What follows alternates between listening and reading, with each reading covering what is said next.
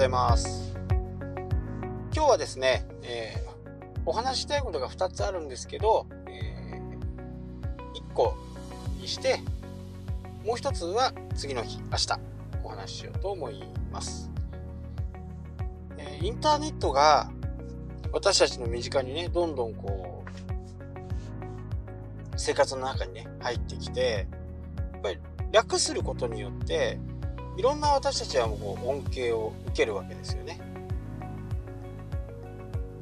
その分時間が短縮になって違うことにまた使えるというふうになっていっています。で日本の今のこう少子高齢化に対応してどんどん AI がね、今本当に大きな力でね動き出そうとしてるんですけど、まあ、日本の開発はまだまだなのかもしれないですけど、まあ、今後データがどんどん集まってくればね簡単にカードで決済できてコンビニがね無人化になるとか、まあ、ローソンとかねいろんなところが今無人化のショップを無人化のコンビニを作ってたりします。でそういうものが今後ね10年とかでもう普通にこうなっていく。本当にコンビニって便利ですよね。便利だし、えー、今はね24時間やってるしっていう風な形になって。まあ銀行業界がもう大変なことになってますよね。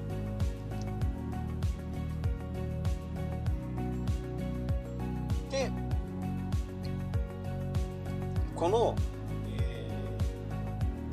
ー、AI にが発達することによって私たちはその AI 機械に喋ることで回答が返ってくる。これは Amazon エコーとかね、えー、もうすでにありますよね。今日の天気はとか。札幌の今日の天気は旭川の今日の天気はって聞くと、はい、気温は何度で、え降水確率は何何パーセントですとか。言うと、傘を持っていこうか行かないかとか、そういうのをこう毎日やっていくと、今度ね、AI が覚えて8時にそのコールをしてくれたりとか、いうふうなことも可能になってきますよね。で、えー、インターネットを使うことで、私たちはもうこれからね、あまり学習をする必要がないのかなっていうことです。今社会人で勉強する時間っていうのはねあの1桁台って言われてるんですね。6分から9分ぐらいって言われてるんでそれがねほとんどなんか勉強してないみたいな。平均ですよ平均。勉強してる人はいっぱいいると思いますけど勉強してない人もその3倍ぐらいいるっていう。じゃあその分はどうするのかっていう風になるとこれはもうインターネットで検索するとねもう答えが出てくるすぐに。そうなると今後どういう風な形になっていくかっていうとやっぱりね人間力を上げていかなきゃならないんですね。人間力。これ端的に言っちゃうと今の時代ここ45年はね自分の発信するフォロワーが何人いるかで今後ね就職活動とかももしかするとねいろいろ変わってくる可能性があります。現にインスタグラムの、えー、なんつうの読者モデルっていうのはモデルさんとかは、えー、フォロワーをねまあ売ってるね業者がいるんですけどね。フォロワーを今6円1人6円とかねで売っていてフォロワー数で広告主もね、えー、この人は1万人いるんだって、えー、いう風になるとじゃあ広告料金は5万円にしようかとか10万円にしようかとかっていう風なね話になる。ただそのフォロワーの種類っていうのはもう全くもう海外だったりね全然もうわけのわからん人たち日本のその人が紹介をすると言っても何ら、えー、影響力がないフォロワーさんがいるんでここはねやっぱりコツコツやっていく風なことがね必要になってくるんですね。まあインスタグラムの場合はなんかね不正なアクセスアプリみたいなものに入れて ID とパスワードを入れるとあなたの、えー、自動投稿ができますよ的なアプリがそこが不正そのねデータを売ってんのかやってんのかよくわからないですけどそこでねフォロワーをつける自動フォロワー機能みたいなものがあって1万人だったら6万円とかっていうふうにね、えー、するわけですよね。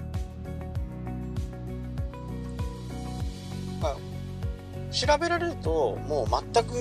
この人には影響力がない逆にこう信頼をね非常に傷つけることになるんでそういったところにはね手を出さないようにねしてほしいなと思います。で、えー、このフォロワーをやっぱり集めていく個人的にどんどん自分のファンを増やしていくっていうころは、まあ、今後の本当の課題に、えなると思います。そこにはね利害関係とかがなくねそういう情報いい情報とかそういったものを定期的に発信していく人のところにねフォロワーが集まっていくというふうな形になります。で就職をするとか何か、ベントをやるとかっていう。でもやっぱりねフォロワーが100人よりは1000人の方がいいし1000人よりも1万人の方がいい。でやっぱりこう1万人って結構やっぱりかなり大台ですよね。大台ですけど一番ね行きやすいのは女性の場合はねちょっとわからないんですけど女性の場合はだいぶ違うとは思うんですけど、まあ、男性の場合一番フォロワーを集めやすいのは、まあ、YouTube かなとは思うんですね。ただそれなりのこうカメラを買ったりとかね、えー、いろんなものを編集ソフトを操作できないとダメだとかいろいろあるんですけどしっかりね的を得てやると僕の知っていると人で最短1ヶ月2ヶ月ぐらいでね、え、今1800人ぐらいいるんですよね。チャンネル登録者数。それはもう前ほんと毎日毎日ね上げています、え、初めはね、えー、こんなんで大丈夫かなと思ったんですけど日々上げていってねライブ配信とかまあ、ありのままを出してるところがね非常に好感が持てて、えー、ファンが集まってきてるのかなっていうふうなね、感じはします。なので、えまあ自分の好きなメディアですよね。自分の好きなメディアでできれば総合フォローっていうよりはこう片思いされるようなメディアがいいですよね、えー、Twitter とか、えー、インスタグラムだとか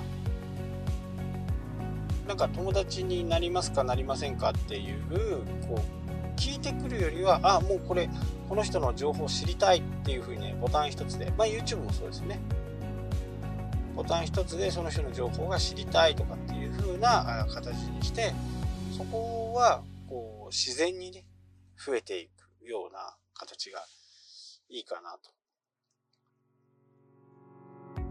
でこれが今 SNS でフォロワーを増やしていく